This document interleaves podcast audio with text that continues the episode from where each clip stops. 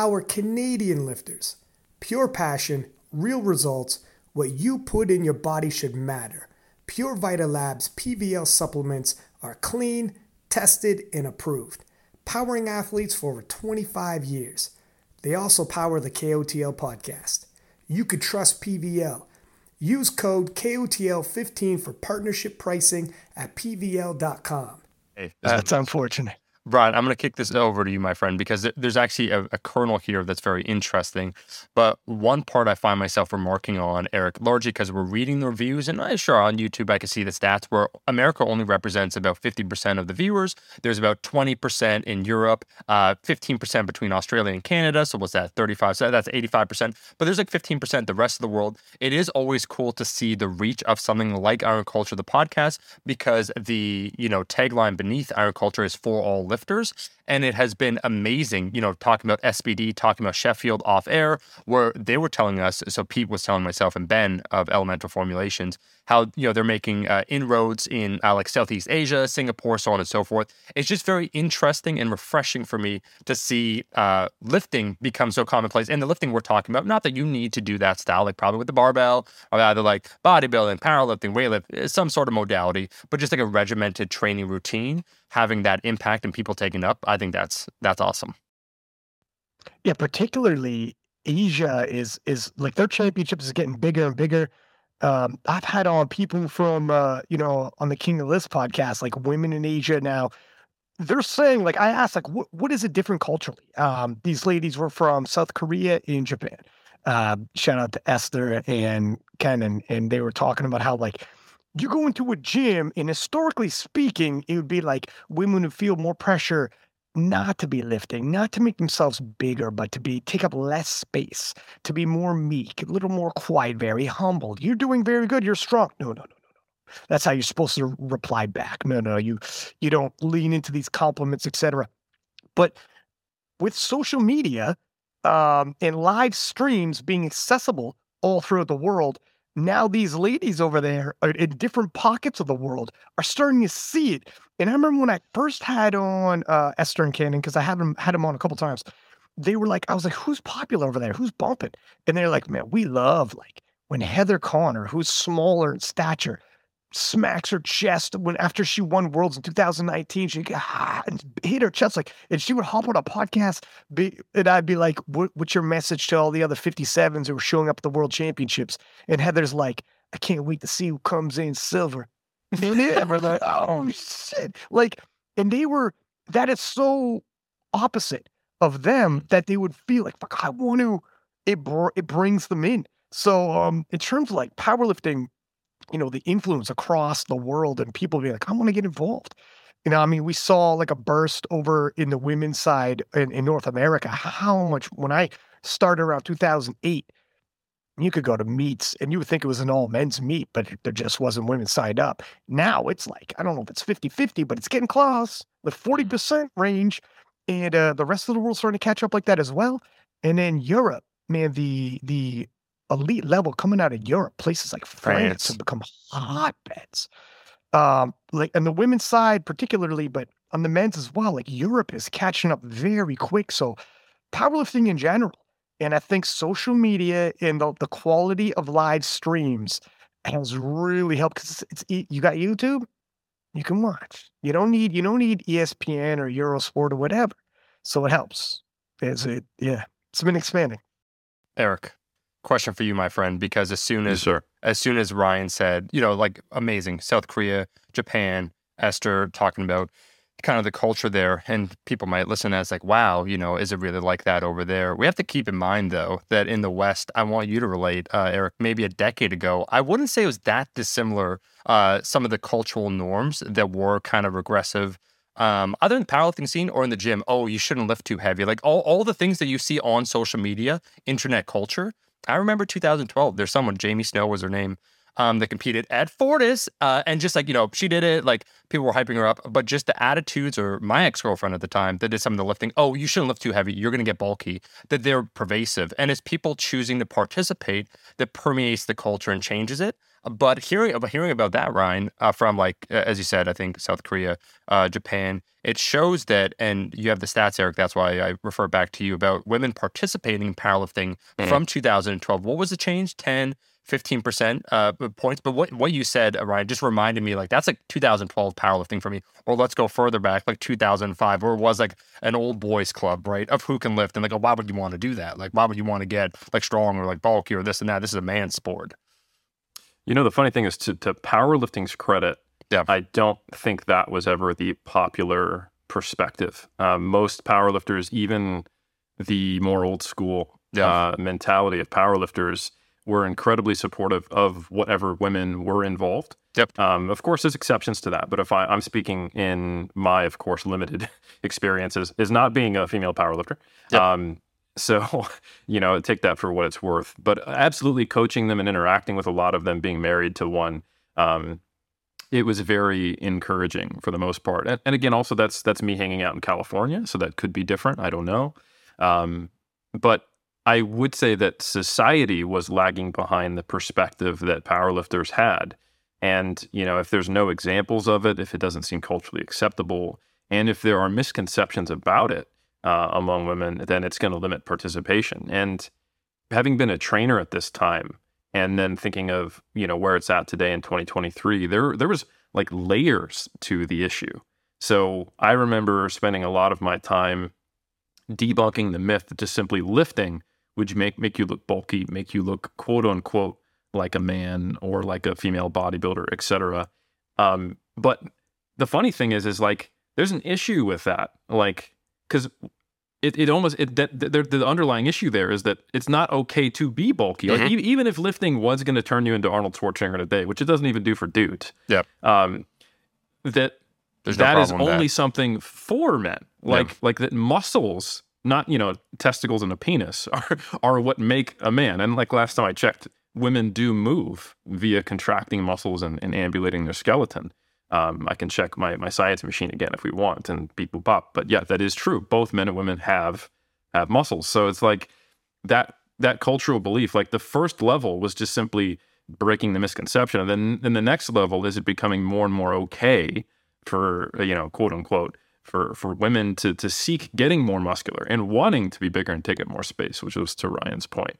Um, and if someone wants to listen to not three dudes talking about this, we've actually had a couple of really great episodes. We had, you know, Jess Buettner on with Conor Heffernan, who talked about it from the historical pr- perspective, women's bodybuilding.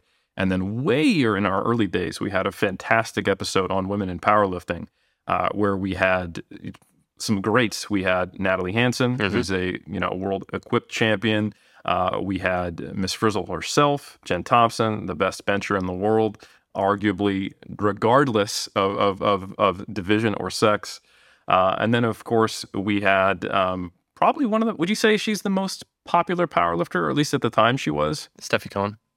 Yeah, do you think Stefi Cohen was, was the most popular powerlifter at the time? Yeah, certainly amongst them, absolutely. Like 20, yeah. we're talking like 2019. conversation. Yeah, absolutely. Yeah, so that, that was an amazing episode, yep. and, and getting their perspectives collectively was, was just a real privileged to be able to talk to them. So, so if anyone is interested in kind of understanding that more, definitely check that episode out.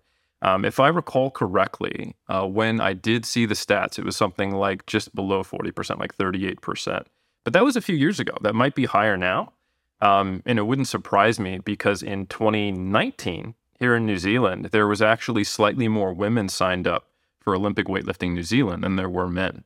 So in, in weightlifting, it had surpassed that that 50-50 threshold, which I do think is helped by uh, CrossFit a little more than powerlifting, uh, which is very popular among both men and women. But again, I, I, think it's it's probably still trending upwards if I just had to throw a random guess out there. So that's not, you know, a stat that I have, but it's it, like sure. like Ryan said, it's probably at least 40, 60. Ryan, do you hear that, man? Do you hear that? Do you hear that coastal elite talk by Eric? Well, I wouldn't know. I was in California, so we were up here in Canada. Like, yeah, I shared some stories off air, and Ryan can relate to some of the, the the scene that was taking place in powerlifting in 2011. Let me just say that it was more reminiscent of everyone's favorite direction, and I won't say which direction that it is. Uh, I may have witnessed someone laugh at someone else when they tore some sort of ligament from their body when they missed a lift, and that was just kind of the norm. They're participating. Picture monster trucks. So yeah, I'm sorry we're not a coastal elite there, Eric, that was privy to this like this panacea of welcoming, welcoming, you know, messages or whatever. We were just up there in the rugged north getting it done. Well, as everyone knows, California is an absolute paradise with no issues at all. So once yeah. you can once you can learn from the way we we do things, uh, you'll be better. And that's why I still live. No, I don't. I've moved to New Zealand.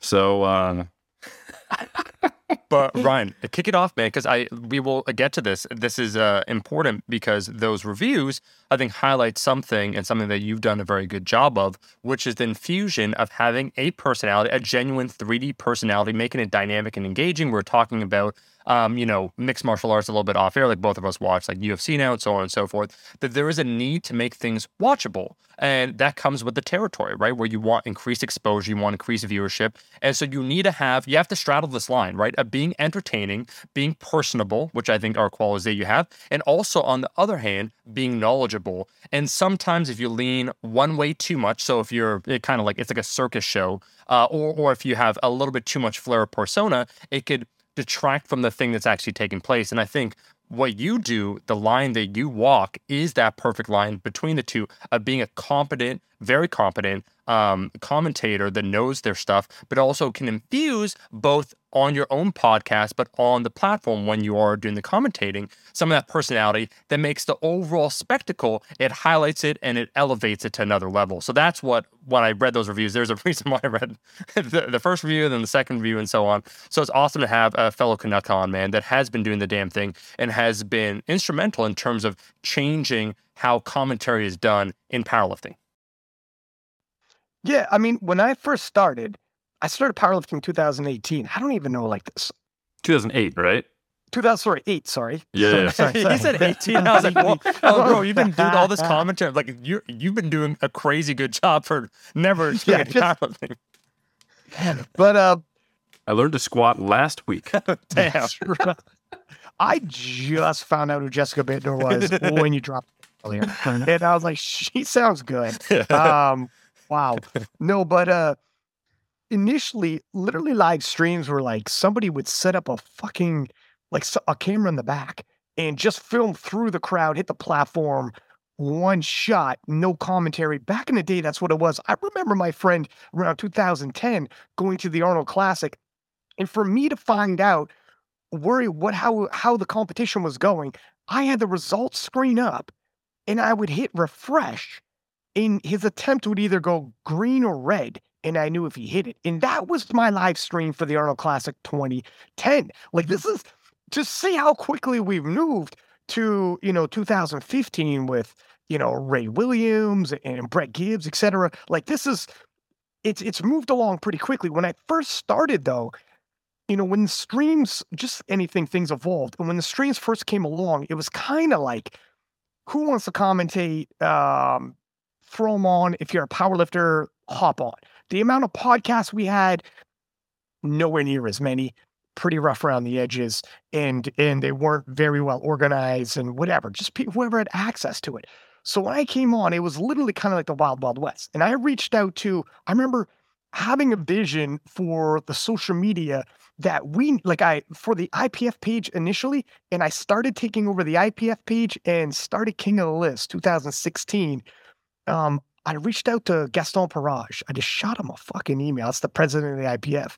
And I was like, listen, um, I, this is my background. Just for a quick, we don't got to dwell on too much, but I, I was on a reality TV show for a season and um, did some like media training, etc.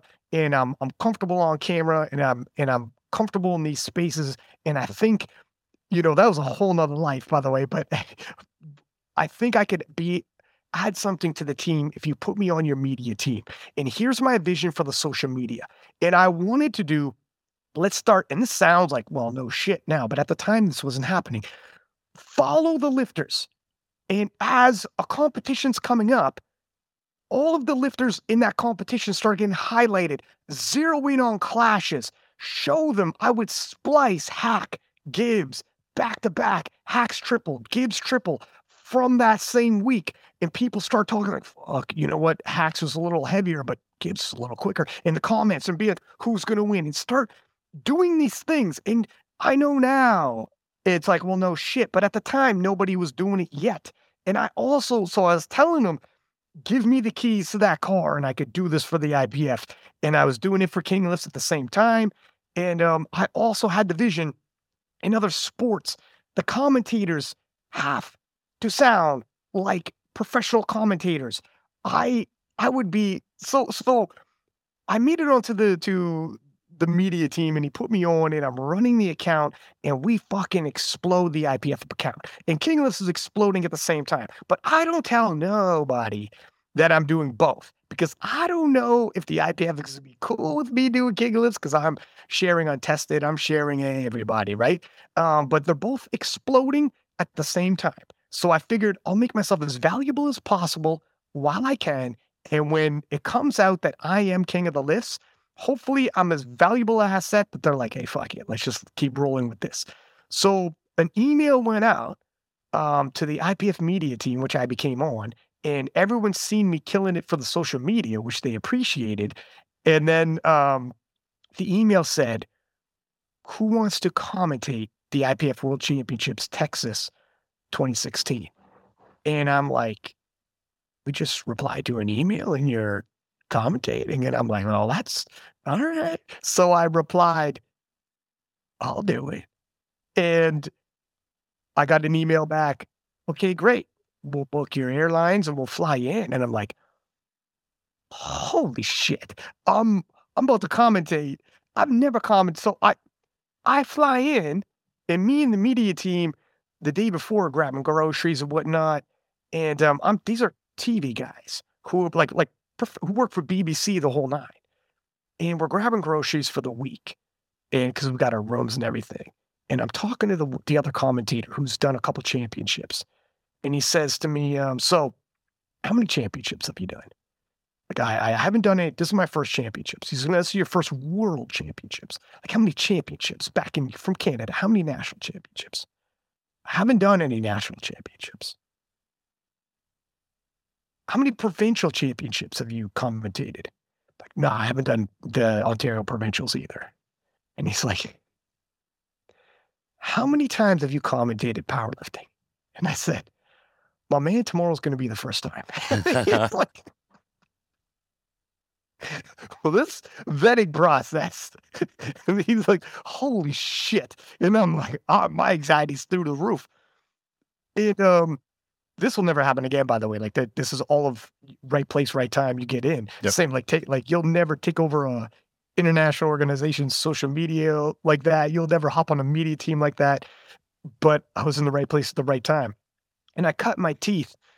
And I went through the masters, dog, literally on the air. I went through the masters, I went through the juniors, and then by the time I was in the open, it was Haack versus Gibbs. And um, and it was like one of the biggest, most iconic showdowns of all time. SBD for the first time did posters where the both both lifters are facing each other, like like like uh, two boxers would. And for the first, we never did this before. And I've been hyping it to the fellas on the team. Like I'm telling you, this is the one. This is the one. Haack Gibbs. This is the one. And everyone on the media team for the first time ever, they by the time this happened, they go, Ryan, when we come in this time, we're going to turn the camera to you, and we want you to give a two minute intro on what the meaning of this is. And that's when I get, and this never happened before. SBD never did posters like this. I was running the social media account, and never before I know because I was following social media. Did anyone hype it up on the IPF social media, the clash, who's going to win this person, that person? Everything was brain fucking new. This is the first time Haack Gibbs. That's why this is such a monumental. And then when they turned the camera on me, I said, This is our Ali Frazier. This is our Sampras Agassi. This is our, and I went into the historical significance. And I go, these are two champions about to clash in their prime. And and then we kicked it off and they lived up right to the very last fucking deadlift. And um and then boom goes the dynamite after that. Uh any kind of talk of and I had them all on the podcast right afterwards. And I knew when that was done, I knew like the IPF's not going to get rid of me. They're about to find out I am king of the lifts. Um, I did my job and I like we I murdered it on social media, did a good job on commentary, and I became I was on camera, so people like we see him. If he disappears, where's he at? And then King Lifts was a big enough profile as well. So I started interviewing people and boom, cat's out the bag. It is what it is. And that was the beginning of um, the very first commentator who also had a podcast and became an actual personality who's a commentator in powerlifting. Now you got now everyone's like, yeah, you commentate, you got a podcast, you're a social media influencer in powerlifting. It's easy now to say that. But at the time, no, but this is none of this happened yet. And I was like, I think we could, there's a door I could do this. I'm gonna fucking, I'm gonna, let me see what's gonna happen. And I don't know what was gonna happen. I don't know if I was gonna like, I don't know. I was breaking down, I was spreading new ground, right? And and it worked out. Fucking thank God. And then um after that, man, it, it, just became the podcast blew up, King of Lifts blew up, and then freaking the commentary. And I started studying. All, all, all of you guys jump in with more questions in a second. I know I can talk, but um, I started studying as well. Commentary is not a podcast, and you don't. I don't care about how funny you are. I don't want you to just try to drop your one-liners and oh, they're so funny. I also don't want fake excitement because that's not what I would see. I would watch sports and take notes on the cadence. Like, and next up, Eric Helms. Eric Helms is coming from New Zealand. Eric coming back from a very serious injury, and I'll see what he does here with this deadlift. And you start talking like that, and and, and you could bring it down, and then you could oh, and Eric, you could bring it back up. Mm-hmm. You can't celebrate every single lift. You can't celebrate if it's not there like that because it's disingenuous, it's not authentic, and no one's going to fucking believe you when you celebrate when Jessica Buettner actually pulls the biggest deadlift of all time. I took notes on this shit, and it wasn't. Sometimes you hear hear commentary and you're like, I could tell you're a lifter or a podcaster. You're trying to be the podcast personality right now. It doesn't fit. I won't sound the same on the commentary as I do on a podcast or like I could tell you're trying to drop your one liners or be funny or be that guy. But that's not the time. That's not why I'm here. Sound like a fucking commentator if you're on ESPN. And I like literally the way they pronounce yeah, whoa, like stretch out some words and whatever. Take a pause and hold that pause and put pauses that you do shit like I just did to create I took notes, man. How do you make things more exciting? So when people say it's more exciting when when if Six Pack Lab at a commentates, like fucking try. And I'm not just going in there like, let me just try to be funny. Let me just try to whatever the shit. No, that's a podcast, Playboy. That's not that's not a it's not commentary. So there's just all of this that I like over the years. You know, I'm not saying I make mistakes. I'm human. You do as many sessions as I had as over as many years, but I took it uber uber uber seriously uh, very, very seriously. Like hours, I, I, I would be like, what's the closest sport I could take? And like baseball was big because the, the batter comes up. You say his name, you say his batting average, the lifter comes up. You say their name, you say the weight they're going to do. Like I would, it's the rotation. It, it kind of rung a bell to me. And you start picking these things up. And I just made notes, man. And uh, right down to the cadence, right down to the, it, it had to sound like it. Uh-huh. I took pride in it. I took serious, serious pride. And then you get into leading and co, the job of the lead, the co- job of the co, and you don't step on each other's feet in the whole nine. And it is like, you know, if I get a co in there, that's I'm like, listen, this is your job, this is my job, and there's a difference. And like, please don't try to lead me unless you want to lead, but you got to actually know how to lead. Right? There's a difference. Uh-huh. Eric. Yeah. No, I, yeah. Uh, who's leading? It, who, I don't know. Do you lead or See, I lead? Ryan. I don't know. Ryan, do you know how to lead? We are co-leaders here. Right. Um, I was going to say just very briefly because I, I did want to touch on that, and Eric, that's something very important. I'm sure you picked it up as an audio guy with Ryan. When you are doing commentating, it's very very important. The distinction, like how you sound on King of the Lifts, is night and day. The cadence, the diction, the intonation, inflection on certain things. I notice all that. You'll like this quick side story, uh, Ryan. So David Lee Roth, when they asked media training, like, oh, like you're very personal, you're great at interviews. Where did you learn it from? and he quoted verbatim. He would listen to the radio incessantly, and there was one like let's say KPLR uh, out of like uh, you know San Diego, and he quoted like the intro of the guy for a minute verbatim because he would just listen to it, and that the whole thing it is an art and a, a, a skill set.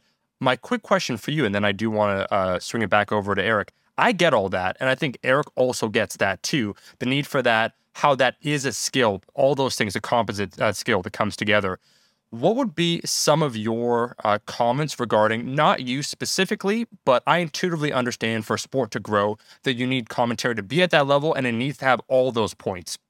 But there are some people where it's different flavors, right, Ryan? Where they'll say, like, oh, if it's an IPF, whatever, uh, meet or it's world, I want something that's a little bit more like sterile or to the point, straightforward, uh, ABC. And they'll say the idea that maybe throwing in too much personality uh, detracts from the spectacle, so on and so forth. Can you, you have the driver's seat right now because you were there 2016 you saw the impact you saw your social media so you have all these metrics can you give some commentary, a, a, peek behind the curtain on why I'm like burying the uh, answer here, uh, why it is important to have some of those qualities that I think sometimes you'll see a difference, which is totally fine, right? There's a plethora of different opinions of how commentary should be done, but you've taken a particular style. It's worked tremendously, but can you just give uh, us a little bit more internal feedback, a peek behind the curtain of not only why you make those choices, but what some of the other outcomes would be. Like, let's say if Ryan came on to the commentary booth and was a little bit more sterile, didn't have the inflection, what would that mean? In other words, you have carefully selected how you approach this, and I think it's worked very well. And I think there's a reason why it's worked and it's elevated the game. But can you just talk about the whole, uh, the art of commentary for those that don't understand? Because, like I said, Eric, I know Eric's an audio guy too. I get it. Like, I get it. But can you just explain that for some people that might listen to it? And yeah. again, for them too, they might not be able.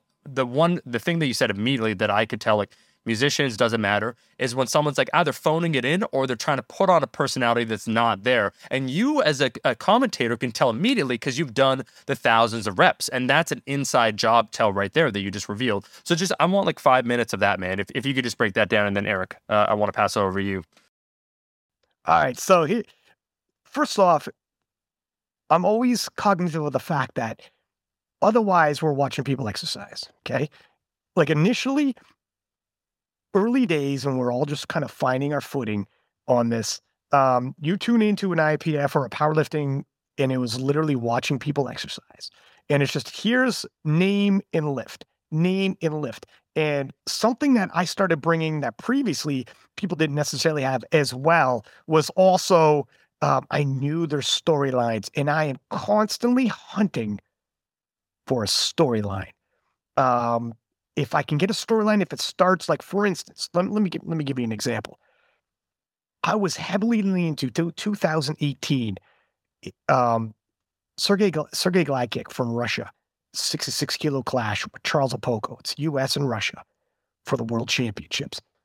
Gladkikh had not missed a lift in two years at the World Championships, nine for nine, as a matter of fact, had not got a single red light.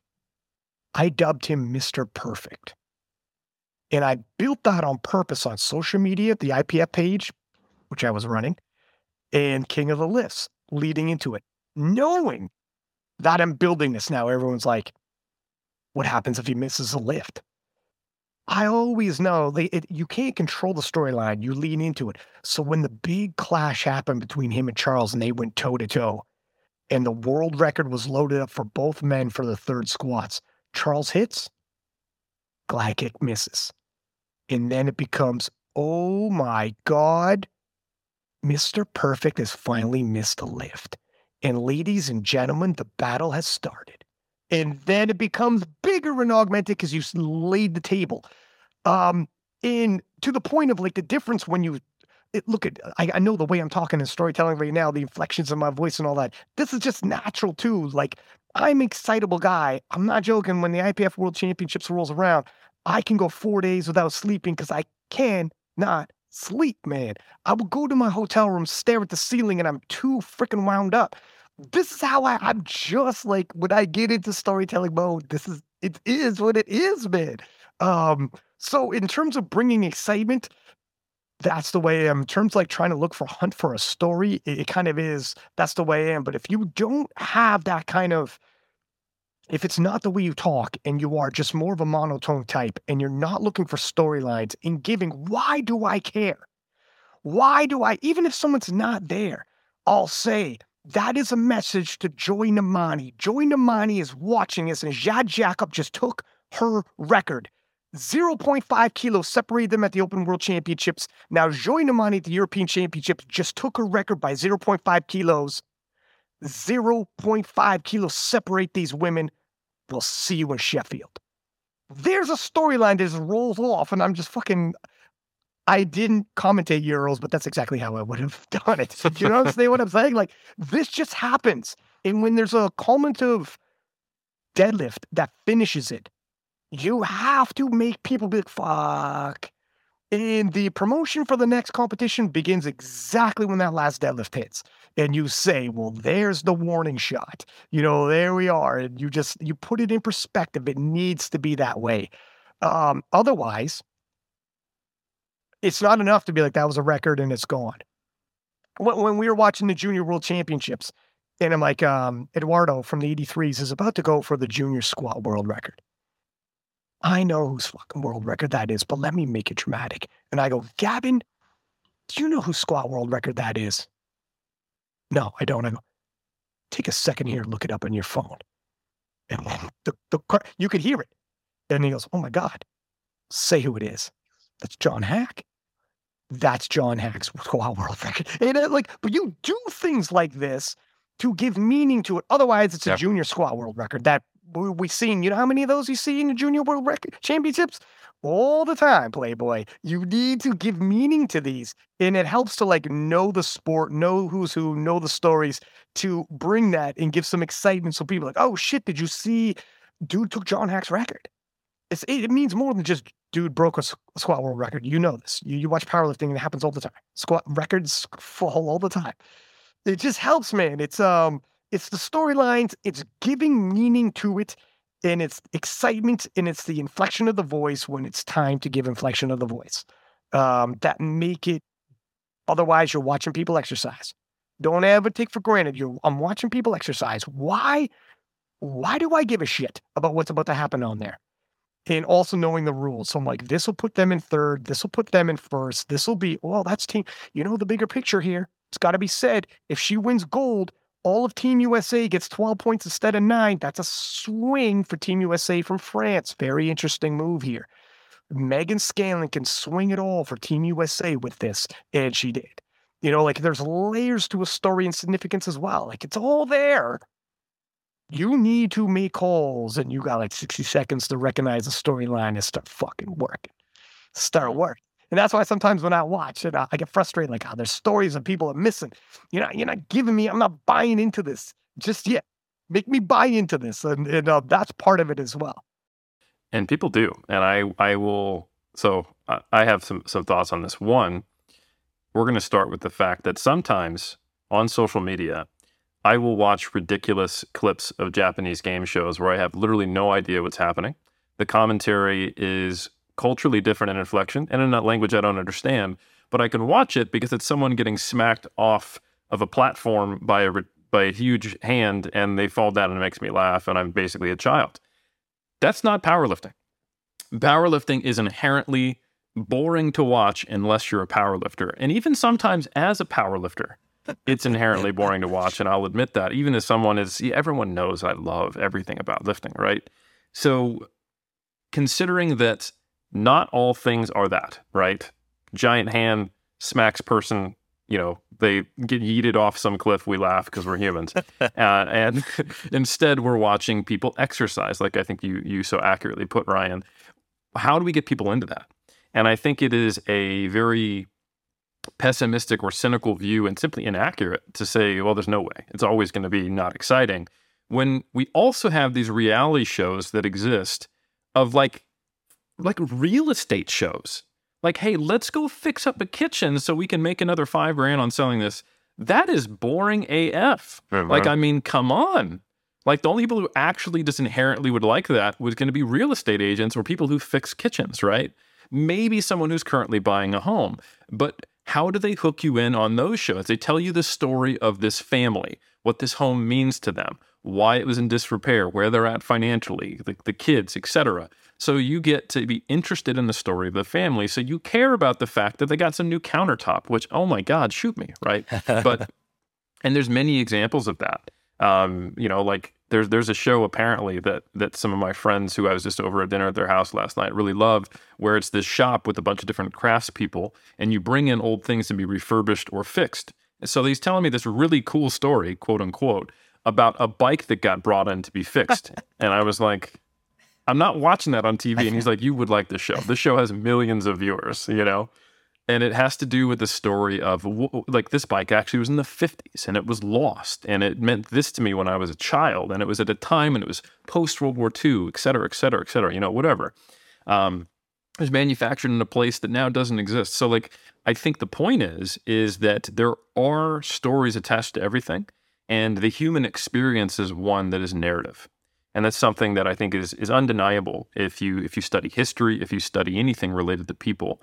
And also, I know this as a writer, um, so if you think watching people exercise is boring, reading papers about the scientific study of people exercising is a whole nother level, and that's what I do. So when I write for mass, I know that there's a ceiling. I can only make this so exciting, but I will often tell the story in the introduction of the line of research. Like we didn't even really understand what lactic acid was in the 80s. We thought it was the cause of fatigue. Now we understand it's actually a metabolic fuel. And this guy, George Brooks, discovered this with his lactate shuttle theory. And here we are today. And now this new study answers this question of what happens when we actually put lactate on muscle in a petri dish and it makes them grow. Does that actually tell us that Brad Schoenfeld was correct that metabolic stress is a is a leading thing that leads to hypertrophy, but it isn't shown in this applied research. What's going like so I do the same thing with my writing about these inherently boring topics because it works and it is the way we conceive of the world and we understand things. We understand things through a narrative storyline and the significance doesn't exist unless it's given, especially when not the average uh, reader or listener or whatever the context knows these things. I have to leverage my understanding of the history of science and the progression of data to tell that story. And Ryan, what is extremely clear to me is that you have a skill set here. You're a powerlifting fan. You have an encyclopedic knowledge of this stuff. Like when Jess pulled the 261 and a half, that was the heaviest deadlift uh, in, in women's powerlifting period in the IPF, I knew what it meant for her. So I was excited. But I actually didn't know that there was no 84 plus or 84 that hadn't pulled that until you guys said it on stream. And I was like, oh shit, you know? So that's me, the person who coached the person who is a powerlifter who's been involved in powerlifting since 2005. I didn't know that. And I think there's a couple things. Is, is one, your timing couldn't have been better. I know it wasn't intentional. That's just the serendipitous nature of the world. But you came into this this role at a time when the sport finally had the growth to where I think these battles could be hyped. Yeah. Because in 2012, 2010, 2008, you go to a meet and you don't even think about who's there, right? You're just going to beat the record books and probably somebody in a different federation, right? You're going on powerliftingwatch.com, right? This is this is my era of yeah, pr- this is pre uh, you know, open IPF or open powerlifting. And big shout out to them. Definitely listen to the King of Lifts episode where you had Joe Whitley on, who was talking Joe Whiteley, I think, who was talking about that and just how how how few people are holding in place something that we take for granted, which we really shouldn't take for granted. That's awesome. So anyway, pre-open powerlifting, pre-2015 powerlifting explosion. And I think when you came in, I think it's 2016 Worlds with Killeen, this was the point where now we actually had a competitive enough field of powerlifting that the IPF on its own had these battles. And previously, I mean, some divisions would have them, but there now we have battles in every single division almost. Sometimes the super heavies don't have enough depth because there's just that that many people who are six five and were were born 15 pounds heavy and you know nearly killed their mothers, right? So, you know, there's but in, especially in like the 83s or the 93s or the, or the 63s, the 57s, or some of these kind of well populated weight classes, we had battles. But now, 2016, this is the point when powerlifting starts to have these battles. So it was the right time for you to get involved. And I think you have the right skill set because you have all that knowledge to impart upon the listener and you have the right personality. I can tell you're an external processor, you're extroverted, you get excited about this stuff. It's not at all fake. It's more like you're just molding that passion into the skill that you have. And I think it's apparent. Um, and I definitely noticed the difference, having been on King of Lifts a few times. The way you podcast and the way you converse versus the way that you're on stream. And if there are people saying that you need to be more sterile or have less personality, that's crazy to me because I think you have like far more personality on on the podcast. I think you do a really good job of not of you decentering yourself when you're a commentator and really just amplifying and highlighting what's going on and giving meaning and making it the focus even more on the lifting and the story behind it. In my opinion, I've I think you do. Uh, I think you have the right balance. And the last thing I would say is if you doubt that Ryan is a fan of powerlifting, there are few people who would have their first commentating experience in Killeen, Texas, and go, Yep, this is the thing for me. This is what I wanted. I got off the plane, looked out on Killeen and the amazing venue and the experience that the IFPF brought us. I need to do this every year. I can't wait to go to Belarus. I dreamed of it as a boy. Exactly. Belarus. These were the the exotic locations I was getting flown out to. It was uh but um you're you're right. it's funny how you were you were saying and it's true previously I think the divisions weren't as stacked powerlifting wasn't ready yet as well and in a lot of ways coming in on the social media side with the IPF and the King of Lifts accounts, taking those over and hyping showdowns and battles. And at the same year, halfway through doing the IPF Worlds, one hand fed the other with um like I had already hyped or been a part of hyping John Haack Gibbs, both on King of Lifts and the IPF world, uh the IPF site, and like SBD was helped doing it, etc. But we were it helped because one rule I was doing helped hype the other. So then when I walked on there, it was a, like an extension of. And to a large extent, that's even further now with like Sheffield, for instance. I have people on the podcast. I do several mentions on the social media. And then when I walk into Sheffield, it's like a natural progression. I'm just continuing storylines that have already been in place. So it's it feels natural. Um, and I was going to say earlier as well, you know, when we talk about uh, being like a powerlifting nerd, of like you know, like I'm a powerlifting nerd. I know I'm I do a fucking powerlifting fantasy league. You get more no more nerdy than that, my friends.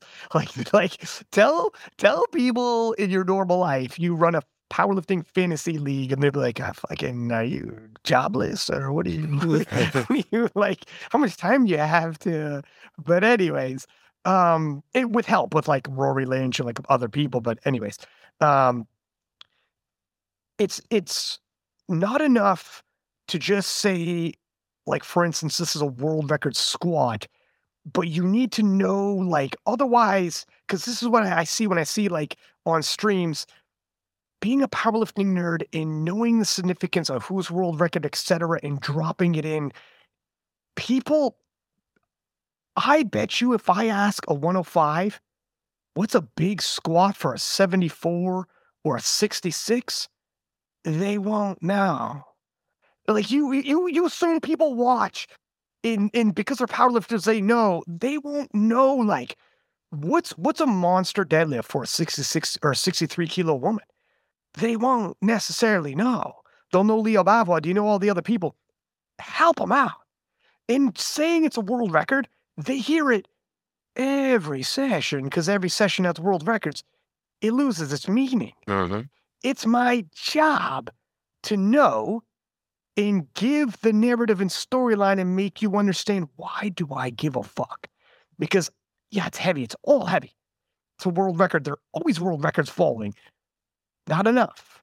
And some people come in, and not every session can you do this, but some people come in and, and they kind of just do that. And I think to an extent that was happening before. And I was like, that's where I saw the gap where like, I know these people, I know the stories, I'm going to fucking make you care. And that's one of the biggest is let me make you care. Tune in.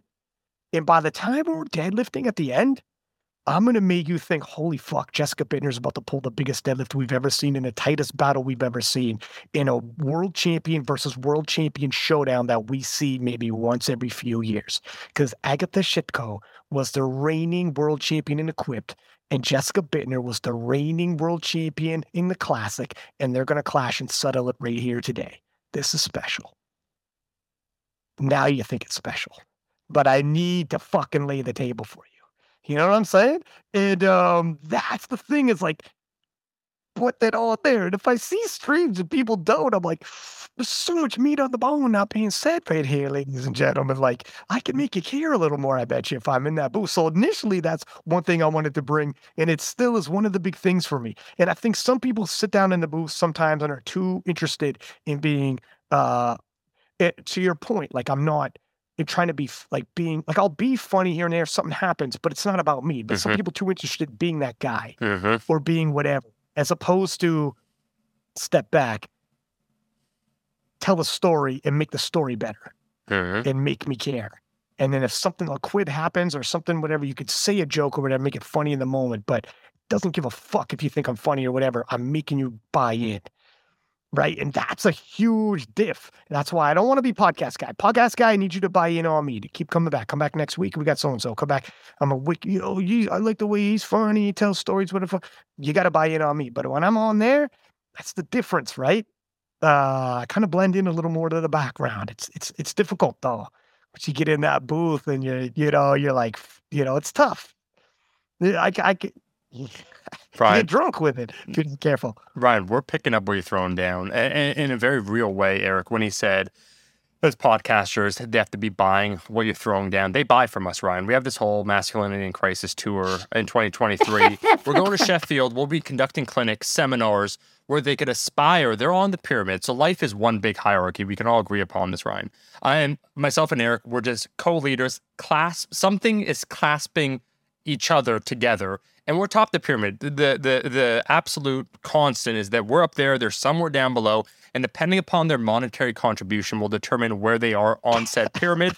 they can never be remotely nice. close to the top because it's blinding, almost like Plato's cave analogy. Then when they get too close, they see too much truth and they go almost stark raving mad, or they're never the same person, so they're not of this plane. Nonetheless, masculinity in crisis. That that's our podcast stuff. Dude, but take I, my money. But I, take yeah, we will. What, no, we will. Eric, we and will. We're also we are also soon to launch uh, Elemental Formulations Beta Male Boost. Yeah. Which if if you buy it regularly, I identify with this problem.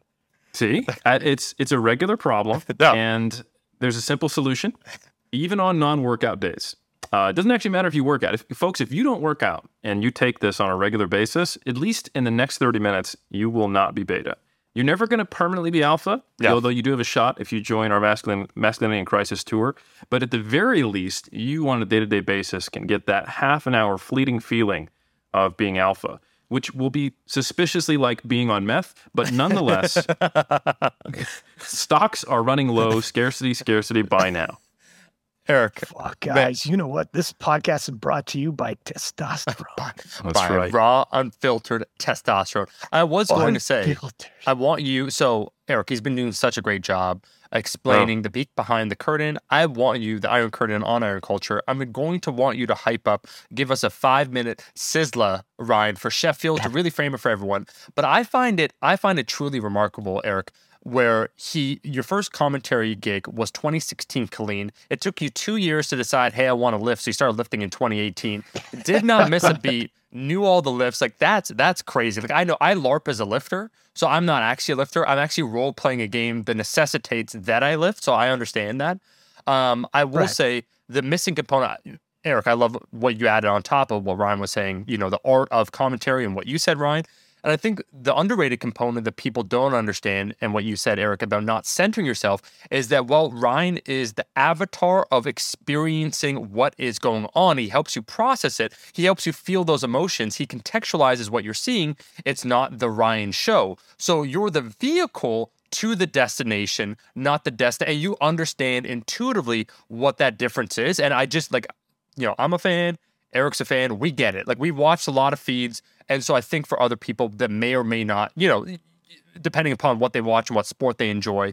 Uh, we really enjoy what you're doing. So I want for you, uh, Ryan, if you can, then give maybe just five minutes before I kick it back over to Eric about Sheffield because we've spoken about it and Eric's fantastic. We'll go over the numbers the lifts and we're setting it up and we know. And there's also you know there's a personal bias where like for Eric, Jess is uh, his uh, uh, client. Uh, she's a friend of mine, so I'm emotionally invested in that. Then with Ben, with Leah, and like Taylor Atwood.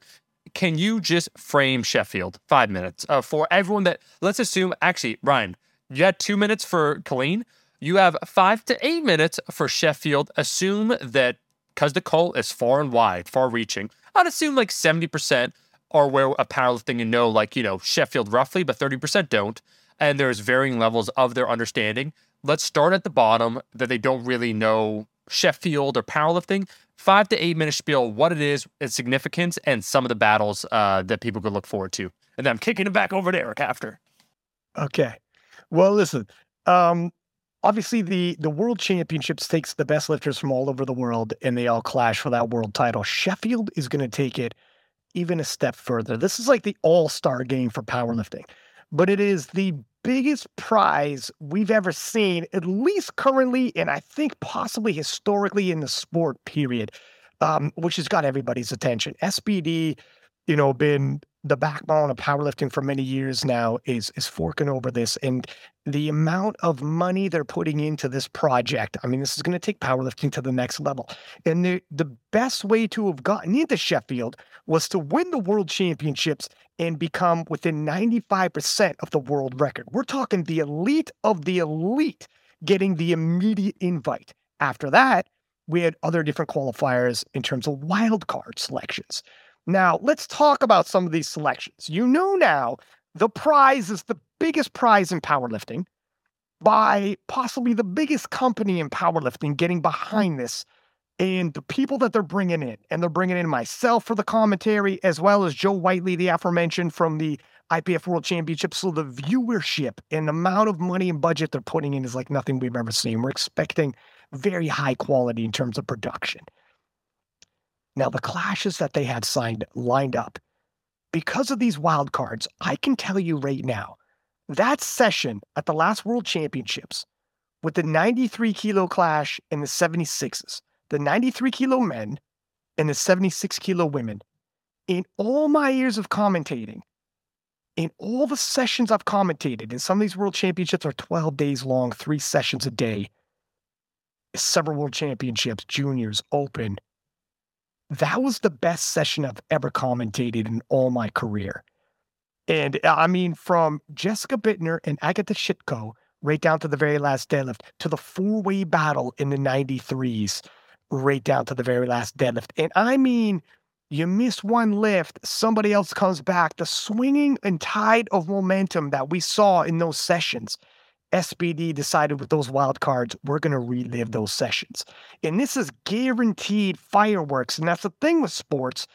You never know how it's going to turn out. You could bring in all the best lifters, but if is it head to head or do you have to use a calculator? No, these are head to head battles. On top of that, redoing the 57 kilo clash between Joy Nnamani and Jade Jacob. They clashed in half a kilo, separated these ladies once again down to the last deadlift. Four months later, Jade Jacob rallies back, takes the world record from Joy Nnamani, half a kilo, still separating these ladies, and they have unfinished business. They're going to finish at Sheffield. Um, and then you're talking about Taylor Atwood, who is the greatest powerlifter. He put on the greatest performance we ever seen in powerlifting. And when his career is over, he might be the greatest powerlifter that ever lived, at least in our era, in terms of the IPF Classic division and Taylor Atwood in his prime. How do you say no to that? Well, let's throw on Jesus Olivares. Jesus Olivares is the super heavyweight apex predator in powerlifting. He's in the tested, but he's gunning for the untested world record. He might put forth the biggest, most significant powerlifting performance you're ever going to see in history if in the tested he takes the untested world record.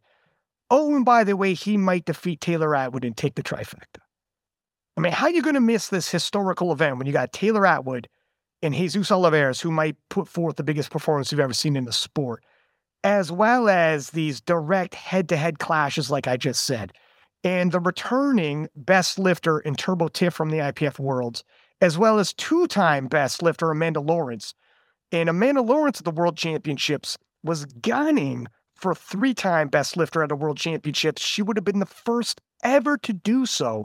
But Turbo Tiff said, I don't think so, and upset her and took the title. We got unfinished business there as well. Oh, by the way, Joy Nnamani. Oh, by the way, Chandler Babb and Lya Bavoil, who has world records in the 63 and 69 and is a queen in both divisions. And Chandler Babb, who is the reigning world champion in 69, and they have unsettled business as well. You can't miss it. I mean, this is this is this is as stacked as they get. What do you like? Do you like world records? Do you like significant performances that you can't miss, or do you like head-to-head showdowns that you don't know right down to the very last deadlift? We got all of those, several of them. You know, not just one or two. It's guaranteed smushed into one day. You've never seen anything like this. Uh, anybody who wants to tell me a roster as good as this, or showdowns direct head to head as good as this, or the significance in terms of records that'll fall, I'll wait. I'll humor it. And there might be some close, but it'll be very, very difficult in one day to do. How do you miss that? I'm sold. Not only am I sold, I'm sold all the way. And if Iron Culture had any money whatsoever to our entity, we would be willing to invest in this. Uh, we don't, so we could just give them moral support and the collaboration which is happening right now. And you know, I will say, both uh, myself and Eric, as iron enthusiasts, we all have the same common interest here, which is making the sport of powerlifting more uh, popular. And I think it'll be interesting to see what happens as a result of Sheffield. The monetary incentives are the immediate upfront things, but along with that monetary compensation comes an increased level of potentially comp, you know, competition, uh, viewership, of people talking about it, prestige that's then associated with it. That some people, like Amanda Lawrence, I remember in her promo with SBD, she regards this, you know, there's a world championship, uh, and now this is one tier above it. So it's creating a whole new category where it's almost like if there's a yearly, you know, World Games, and then there's the Olympics every four years or what have you. It kind of has that prestige. So there's a, there's a lot of different things coming together, and I think, you know, well, some people may or may not agree, you know, not with Sheffield, but all things as a whole, fair enough, that people can agree by and large that it is good for the sport to put on things like this and that for things like this to be successful. So I think it's very cool, Ryan. Like I said, started lifting in 2018, started commentary in 2016. I've seen photos of you, bro. You look like a hunk. Okay. Like Jess, I, I will say, I will say this. Okay. We put the capital H next to you. You deserve the hunk. Uh, and I will say, I saw the Jess, you're, you're a brave man to pose in front of Jess. I had to do. I, I, did a video with the, the construction homes, and I felt good. Like I held my own. Like I, I will say this: what's amazing about Jess, very quickly, not that she ever makes herself appear less. She's always she always says like I'm five seven, and now actually, truthfully, where she's like five seven and a half. But like Jess is stacked, where we're around like yeah. the samest weight. I got like two inches on her upper body, sure, but like that lower body, like I, we were both in jorts together, and I could say it was cold, but my thighs did not look like her thighs. So for you to openly invites at pose down. Wait, let me say something. Let me say something. All right. Well, first off, let's talk about this because this thing has fucking haunted me. But it's, it's got a life of its own. I, it was 2019 Worlds, and um, I'm just mobbing around the venue like I do. And I seen Jess, and like I'd seen Jess like since 2016 when she first came in as a junior. So she's warming up. Okay. Nothing, nothing. I'm wearing a baggy hoodie around whatever. I don't think that nothing. I'm wearing a hoodie. It's black. It's it has very slimmy qualities yep. to yep. that tone, right? So I'm like, Jess, let's take a picture. Somebody's somebody grabs the camera, takes a picture. Now Jess is rocking a tank top. All right. Jess knows angles too. My girl, the girl's pumping like some bench, getting the blood flowing. And when we take the picture, I'm doing one of these, like you know what I mean? Like smiling, hat backwards, hoodie, throwing up the peace sign. It just in a tank top, low key on the other side, and I didn't see it, was flexing her arm, fist clenched, bicep going, and had her fucking wrist wrap stayed on. Who yep. fucking you? Who keeps a wrist wrap on, Playboy? She knows what she's doing. Oh, and she when does. I posted that, I wasn't thinking twice. I'm like, look, this is me and Jess, whatever, the world's. And the amount of comments I got about, damn, you got mugged. They're like, oh shit. I'm like, really? And I looked at the picture, I'm like, oh shit, I did. Like I was just totally walked into it. And I'm like, I and people were like, bro, she kept her fucking wrist wrap on. That's disrespectful that's disrespectful. You go, yeah, like, like, because her wrist wrap is like the ultimate warrior when he had those things around him to make his biceps tight. You know what I mean? He's I like, love it. She knew what she's she knew what she's doing, bro. And her her hand on the other side, I didn't see it. Was like she was smiling, so I just thought we're just like smiling. She was like fucking fist clenching. she was she wanted the muscles popping, tank top rocking everything. I'm like, Jess, did you were you trying to uh, outwiggle me? She was, oh yeah. No, I know what I'm doing. You ask for a pick, you're gonna get what you're gonna get more than you wanted for. I'm like, shit. So then that happened. And I'm like, all right, whatever it is, what it is, like whatever. So this followed me all through 2020. COVID took away our freaking world championships. 2021 rolls around, and like people like, you go to fucking have another showdown with Jess. And I'm like, I'm like, all right, what the fuck, this blew up too big. But all right, two years in the making, we have a fucking bodybuilding show. I'm a commentator. Here we go. Eric's like, yeah, yeah, no, we, we, oh, yeah, it's gonna happen. So then, um, I'm there, and Pete from SBD is there, and Jess is like, she waited. I'm commentating. It's a 12 hour, or sorry, a 12 day world championships. I had juniors, masters. By the time Jess is done, I had been like partying and eating. I was ready when I walked in. I'm not got time to lift weights. I got time to drink. Uh-huh. Yeah. We're, we're, having fun. I got time to have some beers with the boys afterwards. I ain't got time to weightlift. By the time you're 12, 12 days deep, and Jess is like fucking jacked. She's competing. She just won the world championship. She's shreddies, all right? And then she looks at me, and I fucking seen it coming, and I'm like, no. And she says, we're gonna take some pictures. We're gonna do our pose down. And I'm like, I'm like, Jess, I didn't even fucking shave my chest today, bro. I didn't even I didn't get I'm not tanned and you're you're jacked up and I've been drinking and eating like an idiot. I'm like, no. And then Pete Spence was there. He's like, I will take pictures. We're gonna do this. And I'm like, fuck man, I don't want this smoke. So we go over to the side, and the smartest fucking thing I ever did, fellas, fucking hand Pete Spence my phone. I said, fine, let's do this. And I handed him my phone. Nice. Acted like I didn't want it. Acted like I didn't want it. I gave him my phone. I mean, here it is. It's open. Fucking take the pictures. Let's do this. Take my fucking shirt off and we rock and roll. And I probably got my ass handed to me. That he gave me back my phone. Like, threw it into the toilet. Guys. This is fucking 3D chess, Playboy. I got the pictures. I got all the pictures. we go back to the hotel and it dawns on Pete and Jess. Oh, shit. Who's got the pictures? Ryan's got the pictures. Yeah, I got the pictures. And I fucking, and when he was like, release the pictures, release the pictures. And I'm like, I'll fucking release them when I'm ready to release them. And it's building up. And that's when I did that. Uh, Eric, you see, when I did the Photoshop, got fucking like Ronnie Coleman's body, my head, Butterbean's body, and Jess's head. And I'm like, look, at, I think she looks amazing. Okay, I'm going to talk. I'm going to have to refer to Eric, who's a nutrition coach as well. Like maybe little bit of sodium, little, you know, I don't know, retaining a little bit of water. I thought she looked great, but clearly your boy took the W in that one. And it was, it is what it is, man. And then ever since, everybody's like, let's fucking, people did like a, a things to do, like bingo thing, like a squat mean deadlift page. Uh, and they put one of, one of the squares is like, fucking out angle Ryan in a picture for the world Damn.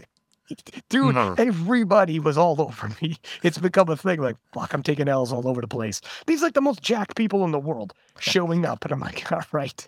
Eric, let's do Eric. This. So, Ryan, thank you for that and sharing your side of the story.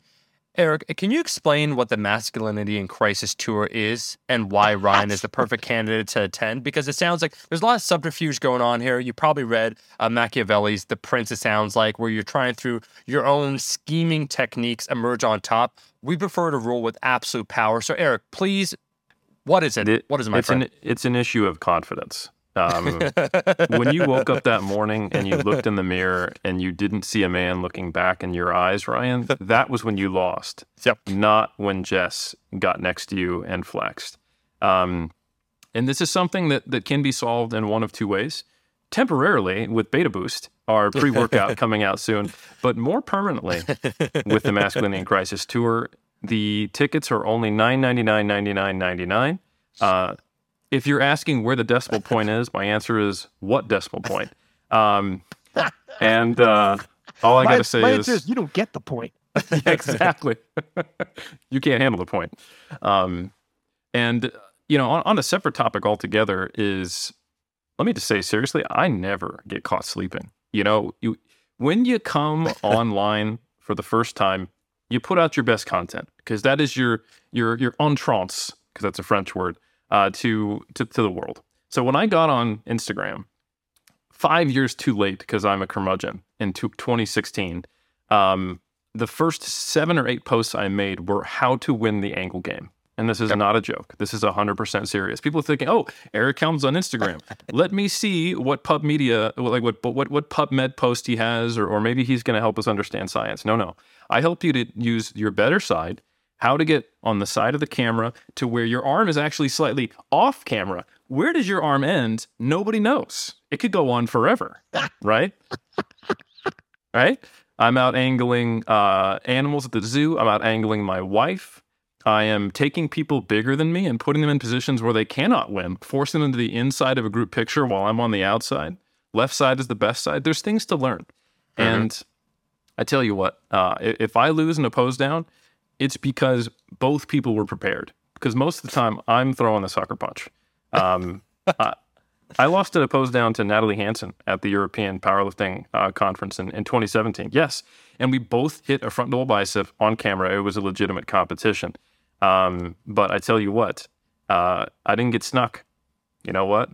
I, that, that was just you know two two two giants going head to head and and and made made made the best giant be taller. And uh, but in the future, if if Natalie's looking the wrong way and I'm ready, mm-hmm. I'm getting smashed on. I'll tell you what. You Ryan. know, I mean, I see now why why Jess, obviously, like you're her coach, and fucking, it's starting to make a little sense here. She's yeah. a little too confident when she, she was prepared. That's she right. was prepped. She was prepped, man. No, I thank God I pulled the old sneaky use my phone. That's not going to happen twice, oh, is it? yeah. it? The, the, the, yeah, they they won't let you use your phone next time because the, the Butterbean versus Ronnie Coleman comparison was uh was was, was a one time trick. Look, Ryan, it bought you, me a year. It did. It's it's. I'm letting you know this right now. Like Ryan, geez, this is mid February. You have approximately five weeks, my friend. Because spoiler, Sheffield's happening. We're all going to be there. Likely, there's going to be a photo. Um, now, there's a few different things that you can do in order to win this war. I'll share a very short story with you before we get back to the actual topic about your ascent here, commentary as a whole, powerlifting, where it was, where it is, and most importantly, maybe where it can be. Ooh. Um, but I've shared this story with Eric. First, I have to give a shout out to my boy Eric because when we meet up again at Sheffield, ooh, it's been too long. Eric did teach me some posing. It did make a dramatic difference because I don't know what I'm doing. Um, and I will say this: I do eschew if people come up to me. So someone's, you know, like another like influencer in quotations. They always want to play the angle game. Eric, like, okay, okay, I'm uh, House Slytherin now. Eric taught me well. I'm here to cut you. I got this. But here's a story for you, Ryan, you would enjoy. I won't say this person's name. All I'll say, I'm not surprised this person tried this, but my boy Else, who's my videographer at the time, Eric knows him, this is, I think, literally, this is when Else decided to get out of the fitness game because he said this is a bridge too far. He likes MMA, he likes wrestling, and he's like in wrestling, and that's not an insult, but I mean in wrestling, there's storylines and so forth, but at least they're orchestrated so that they make sense and they're intriguing and they're almost like Shakespearean in uh, the tragedies and comedies. Okay, whatever. Uh, but in this fitness industry, it's too upfront and too cringe. Where I was uh, set to film a video with this person, we had done a workout. We sit on a bench, Ryan and we're sitting on the bench. I'm ready to film. I'm one of those guys, one of the exceptions uh, with me on YouTube. Typically, I won't get like a pump or flex or the angles, like all those things to orchestrate how I look. I will, but I'll let you know. Like it's not an always thing. So you'll see a wide variety of my shape, right? Either like no pump, no lighting, off season, a little softer, leaner, all that stuff, right? Cool. So this person, I think we're just gonna sit down. We had a great like lifting session, more strength focus. So I sit down and Else is the one that alerts me because I'm just ready to talk. We sit down on the bench and he scoots his booty up about 12 inches in front of mine. So he's now, the camera's only two feet away. So he's about 30%, therefore closer to the camera. I didn't notice this. And then Aus says, and Aus says this because Aus is my boy. He's just like he's he's thinking about like the framing. He's an artist, and he's like now it's off because someone's in the foreground and someone's in the background. So he's not he's not aware of like the angle game. He's just thinking image composition, folks. And so he says, person, you need to move back. So the person like pretends he like oh uh, okay like moves back. I shit you not. Aus keeps adjusting because he's getting the frame set up. And it happened once. It happened three times until Aus called him out on it, and I will never forget this.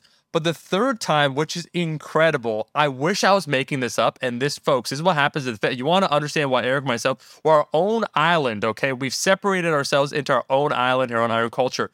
The last time, to try and make it look more nondescript, because he got caught scooching, he goes, oh, to yawn. He stands up and then he sits back down and he does the exact same thing. What so now, fuck? so two times he was just told, and like the second time he's like, "Oh, right, no, I didn't know." The third time, right before Elsa said, "Guys, are you ready?" Uh, five, four, yawns, comes up, sits down. We can interview Els. This is a real story that happened.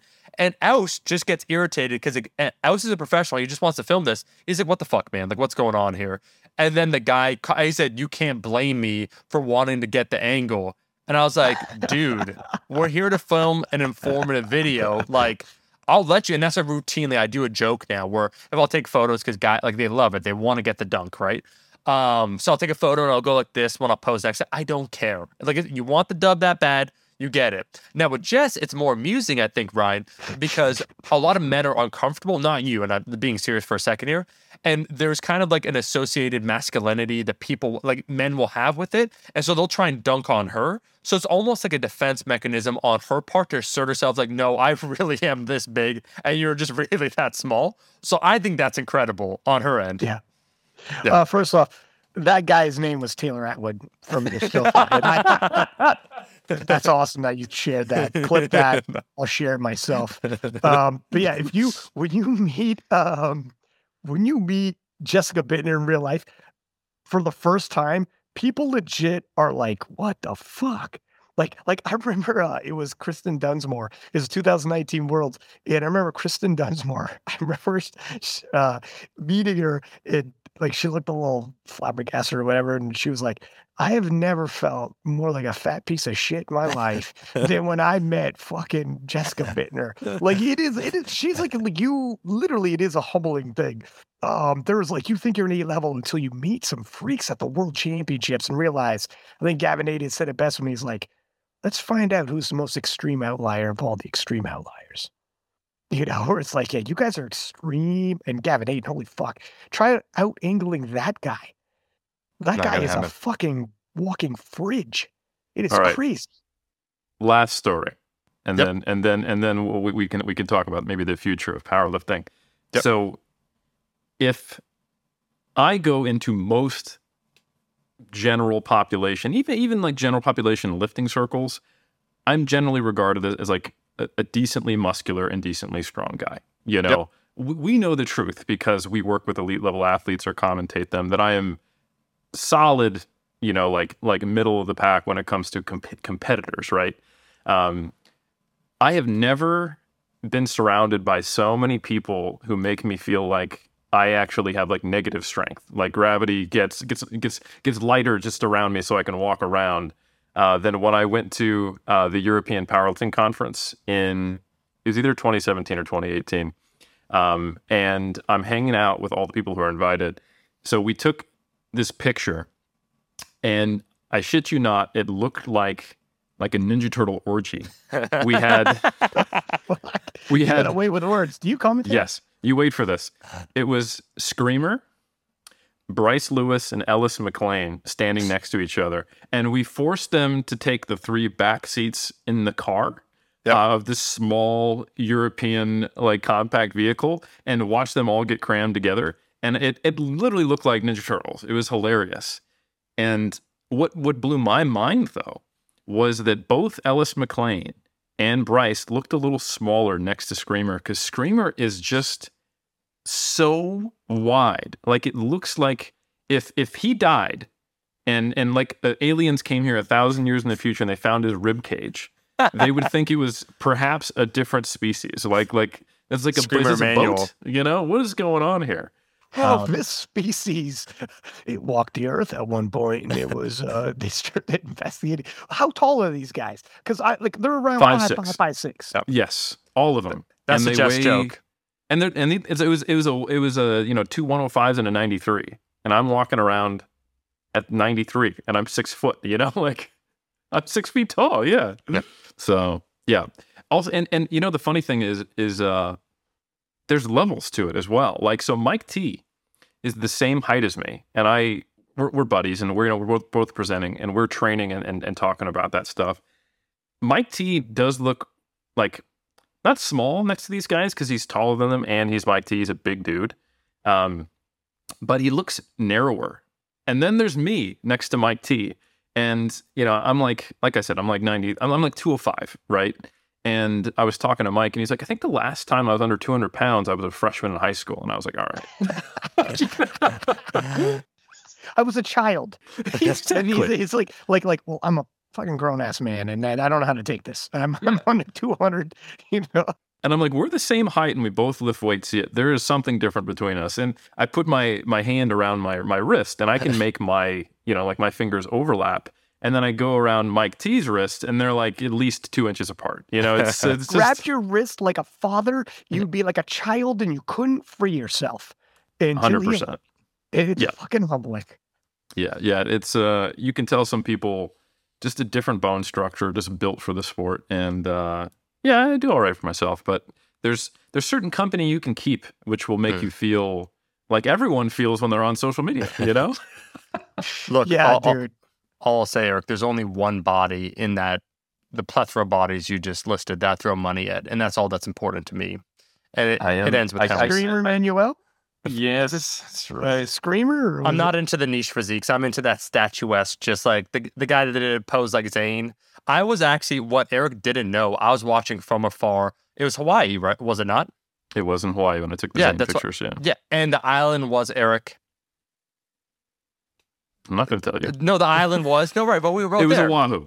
Oahu, did yeah. Did you purposely leave your boy hanging? I, no, I no, love was... doing that to my boys too. When they line you up and you're like, nope. That's what you're talking about. Yeah. Oh, that was that was uh, that was leg on my end. Is Oahu? Yeah. Oh, okay. Yeah, yeah, no, yeah, yeah, yeah, If you saw me freeze, that's what that was. Um, okay. Ryan. Now, getting there. to the topic here to kind of come full circle because you were there, and this is this is a very interesting podcast for me because there was an evolution where which I kind of knew, but you really highlighted what happened when it came to the commentary and thus the presentation of powerlifting, which is how people digest it at the highest level. And people might be unaware of its impact, therefore, in their willingness to participate because it is indeed then a spectacle, it's an event, and all those sorts of things. There's excitement surrounding it. We all intuitively understand it. Um, talk to me then, uh, my friend, what you want to see. So we're present day, we're talking Sheffield, we're all going to be there, and you've seen the arc over the last, let's say, 2016, uh, where you did Killeen. Everyone wants to go to Killeen. It's fantastic. So seven years ago to now, the present, the future. What do you think it holds? What would you like to see? What does it need to do? Which is like this is the million dollar question because everyone mm. wants powerlifting to be bigger, both in terms of numbers, again, growth, but then also money, uh, like company sponsoring it. But what does it need to do? Where is it going? And where do you see it going? These, this is an excellent question. Okay, so first off, the split with the USAPL and IPF, um, in terms of fracturing our talent, was tough. Yep. You know, it. We are not it, already. We're relatively niche compared to like baseball, basketball, and in soccer and whatnot. Like they have leagues that feeder league up to the big ones. Um, we don't you know, we're we're too niche to start fracturing like that. That hurt a little mm. bit. Now we're yep. big enough. We still have like good showdowns on both ends. But how much more healthy would be if we're together? It is what it is in terms of that. But some of the things are going to help us. Um, so I'm seeing first of all the USAPL, then we'll go over the IPF. On the USAPL side, they're experimenting. You know, the Pro Series. They're trying to get some things going here. Maybe we can get a circuit going. Um, you know, and, and they're staying fluid. They're making changes as they go, and they can continue so to make changes. But they're giving people an avenue. It's like a point system, you know, and and over the course of, they'll see how that develops. People are starting to make a little bit of money. They're branching out into other markets. Uh, South Korea was a surprise to me that it'd break off like that and jump off like that. That's more indicative of the IPF affiliate um, really dropping the ball in South Korea and then and opening a way up. Keenan Lee, who has potential to you know be on the podium for best lifter at IPF Worlds, would have been an IPF lifter had this not happened in South Korea and he chose to go the USAPL route.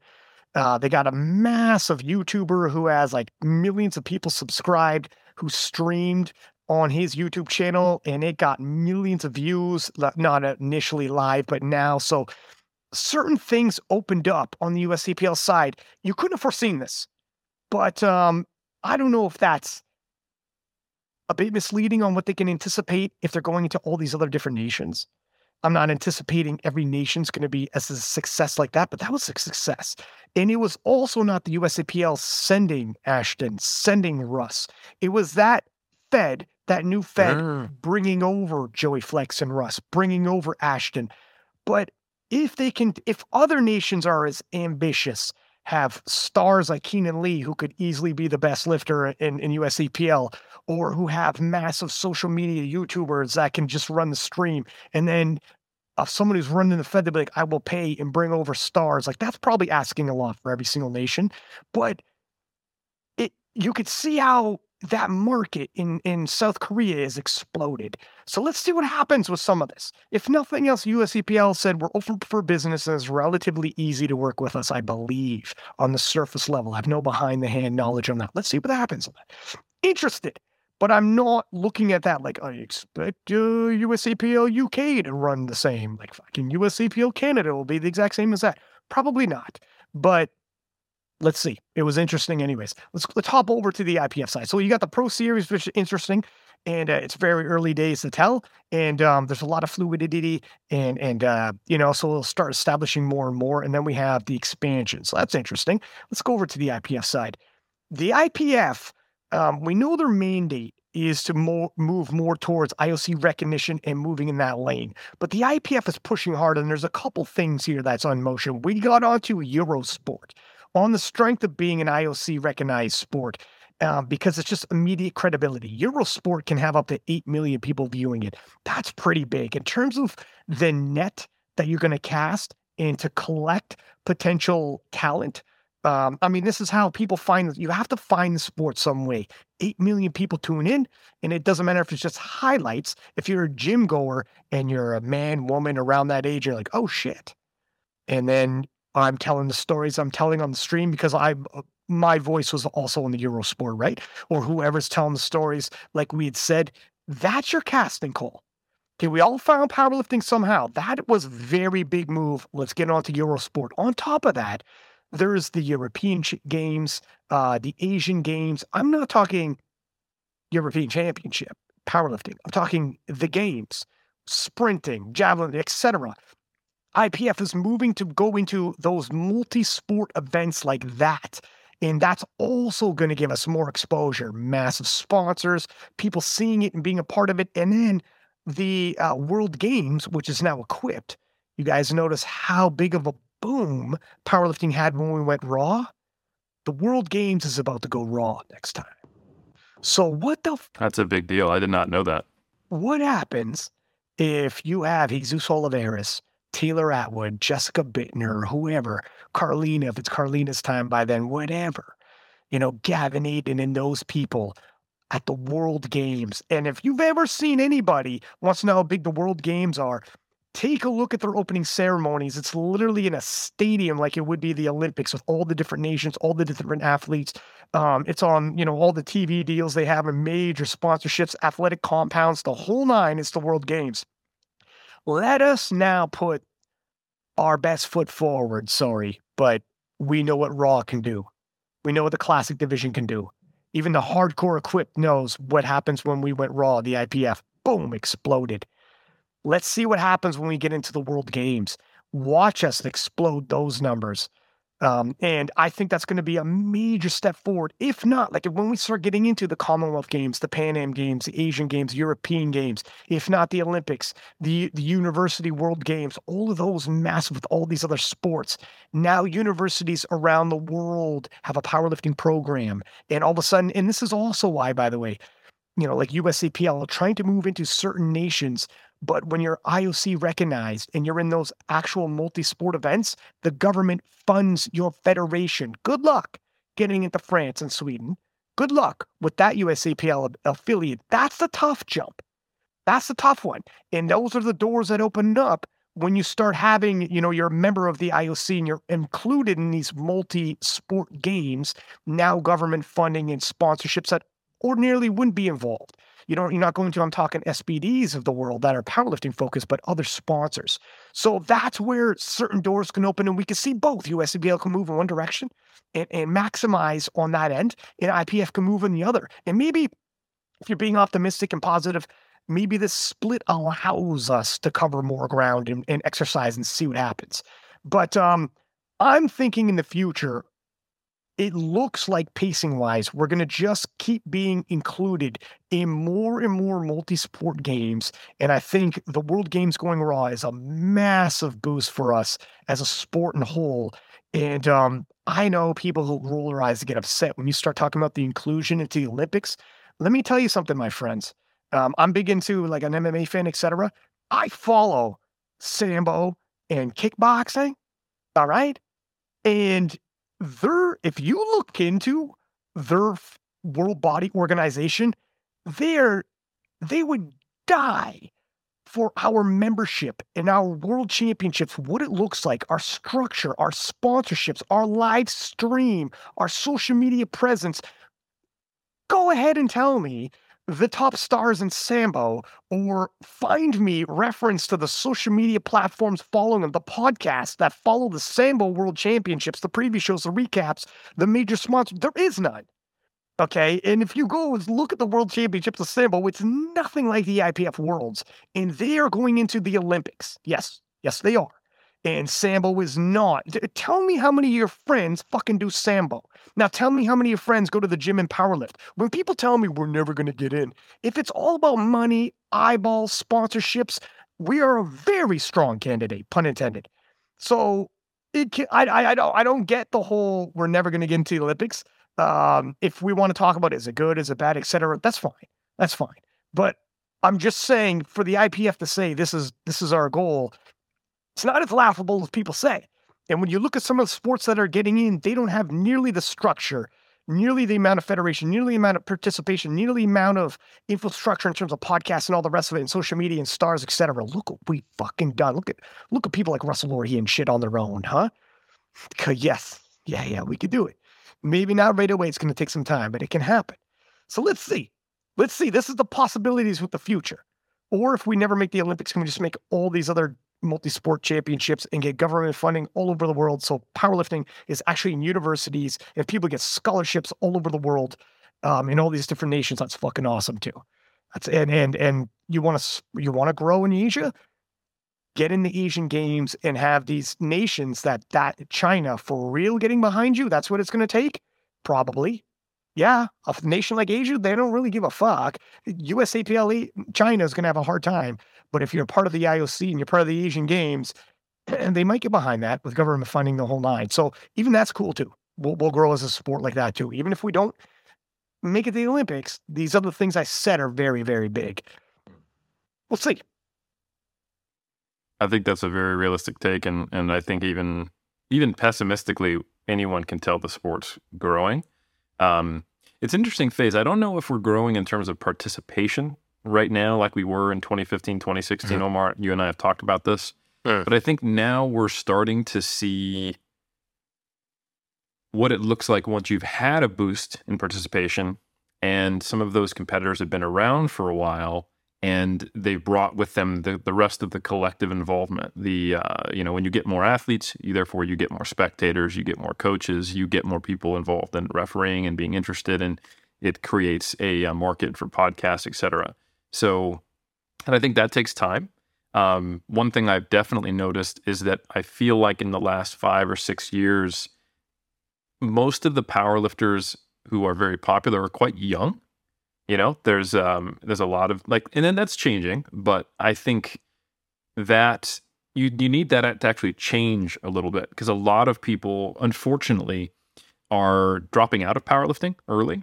Um, and I think one thing that is maybe a potential negative side side effect of the growth and focusing on these head to head battles is there's maybe a little less focus on traditional like values and powerlifting, traditional family values and powerlifting. No, no I'm, I'm kidding. But the traditional values of like, hey, it's you versus you. It's just building your biggest total. You know, you cheer from someone on the platform whether they're trying to squat the bar or they're trying to squat 200 kilos. It doesn't matter. Um, not that that's not there, and I do think that is still at the core of powerlifting. It's just not being emphasized as much because some of the more, uh, I would say, popular sports avenues are actually open now. There's these battles, there's this young blood, there's interest, there's records being smashed to degrees that you wouldn't have even guessed even seven years ago. You know, the the people who were winning one weight class in 2013 or 2014 worlds would struggle to go down a weight class now and maintain their total and be competitive. So I understand why that has changed. I don't think it's a necessarily a bad thing. Um, but I do think when it's very externally focused, very uh, focused on on beating someone else and, and and what is competitive right now, and and social media is involved, I think it amplifies it. I do think that probably contributes to a little more burnout and why we're seeing what to me seems like a lot of turnover in the sport. Because um, previously, you know, in a more niche sport, you get involved. The community is very supportive. There's no gatekeeping and everyone's like, hey, there's only like 18 of us who powerlift, so we all got to hang out and be together and support one another. And I think now uh, there is this sense of, uh, am, am, I good enough? Am I am I legitimate? Uh, I don't necessarily think it's intentional or, or, or negative or toxic or anything like that, but I I have noticed, and maybe it's just math. More people get involved, more people burn out. You know, so it could, it could just be my my eyes are deceiving me, and I don't have hard data on this but I, I I do think now we're starting to see like who's stuck around from the from the mm-hmm. boom of five, six, seven, eight years ago. And I think when you have a much more dedicated community, uh, people who are not just I got motivated and excited by this because of YouTube and I did it and then I burned out and I'm gone. Like those people, I'm not I'm not trying to shit on them, but they're extracting something from powerlifting. They're not necessarily getting involved, participating, and then also giving back. Um, and I think once you've been competing in the sport five, six, seven, eight, nine, ten years, um, you're much more likely to be someone who is contributing and helping the sport grow. And I think that's what we're starting to see now. Even if the sport isn't growing in terms of participation, I think there's more people motivated to elevate the sport. And I think, you know, Ryan, I think you're an example of, of one of them, you know, since you just started lifting in 2018. So that's right. I'm, I'm, I'm getting close to that, that mark. Here's, here's, you hit some good um, key points there, which is interesting and it's true. like I think where previously you could see the numbers being hit, you're like, I could jump in there and be competitive. Now it's too daunting. So you're mm-hmm. like, I don't, I can't just jump in there and be competitive. So they'll be, you'll gatekeep yourself. And then, um, but so there's, he, here's something, and it's interesting. I wonder if when people like you could see the the swelling of people's followings now like you wouldn't have a Russel Orhii in 2015 16 etc so while the participation might might not have been growing, for sure the following of these people is growing. We didn't have stars like that in 2015. That's crazy. That is crazy, Talk Jessica Buettner. And I got to tell you, it's crazy. Uh, the reach, the podcasts are far bigger now. So while certain things aren't might not be growing in terms of people, maybe the following is there. They're just not diving themselves because it's it's a lot more daunting you're self-regulating. I talk to people at the gym like I'm not ready because it to your point, you can't just jump in anymore. The Russel he's while you're following him and for entertainment, you're all he's also backing you off because you're like, holy shit, I'm never gonna be anywhere close to Russel Orhii. But to you also to your point, do you need that? MMA is absolutely a monstrously huge sport. Who the fuck gets cage and Duke swings? All of my friends watch it. None of them are MMA fighters. Yeah. Do you need that? Do you need to be? It's it's um, you know, it, uh, it's one of those deals where the data isn't necessarily, well, fuck, something's wrong now if participation slowed. Maybe, maybe not though, because other numbers are still incre- increasing. So we don't know for sure, you know, and, and maybe participation slowed because we stagnated with the model we have now. And maybe we got to do other things like when we start getting inclusion to, or like USPL doing what they're doing, or IPF continues to open in other markets. Maybe we just haven't infiltrated certain markets to open that up. So we're not sure. It, it's, it's a good question though, because yeah, it's a great conversation in terms of do you want to do you need more participation or do you need bigger stars or you know to a to a certain extent back in 2015 you didn't watch unless you did it. Nobody showed up unless you're competing at that specific event. Now people will fly in and buy fucking tickets for Sheffield and people will watch it in my in the gym I go to who don't power lift. That would never happen in 2015. So it is like a question of, I don't know. I don't know. But you do need a cycle of talent to keep coming, but maybe we're just going to take more outliers. It's it's interesting. That's a very interesting conversation. And and we could just hypothesize and, and see. But yeah. Brian, I think we're going to have to have uh, Eric and Ryan a sequel after Sheffield, a post cap analysis, an Iron Culture King of the Lifts collab yeah. on that because I think there's a lot to unpack. And I'll, I'll just share my thoughts very briefly because I think both of you brought up some excellent points. And as the social media influenza, I'll give uh, my two cents, which would be the following that one, Ryan, to your point, I think because I'm a huge MMA fan, shout out all the way back to Pride FC uh, days, Pride never yeah. dies. Um, I do nice. think I, I do think not just because I'm also an MMA fan. I do think it's more watchable, but that concept that you don't need people to participate in order for them like to actively do the sport in order for them to watch it. Absolutely true. So very interesting. The second point I would say is that what you both brought up, the concept of people gatekeeping themselves, really what people are after aren't necessarily the numbers that they want to hit, but the journey. And the journey of powerlifting, the hidden narrative truth that people would follow is that they could become stronger than what they perceive themselves capable of. So all of us entered, like in 2012, I bring this up, this Jay Rhodes guy where he deadlifted 500 pounds and had millions of views because that was the standard at the time. The standard was consistently shifting as the years went on. So people were entering this and they were discovering for themselves a power they didn't know that was possible.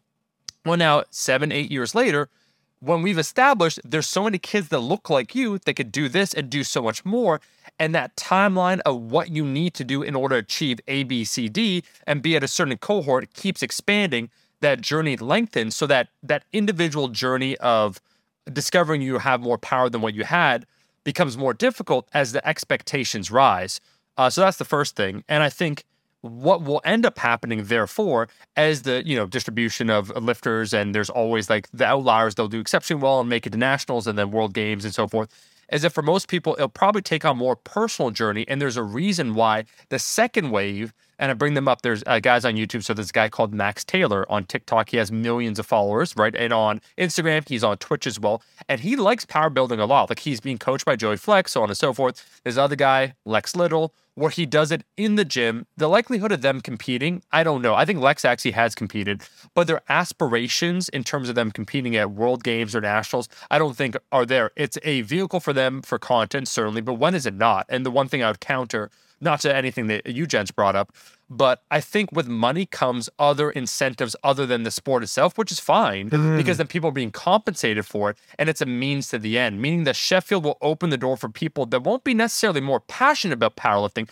but it's the things associated with it. And there's always, so I think one thing we could all agree on, and this was going to be the summation of my point, is that powerlifting as we know it will probably cease to be, in terms of growth, post Sheffield, and that Sheffield will bring in money, where money then will be another variable to consider, which will be a powerful and I think uh, good variable ultimately. And this is speaking to someone who can be critical of those things in terms of people that are willing to participate, the actual spectacle in terms of the quality of what it is, and the amount of people watching.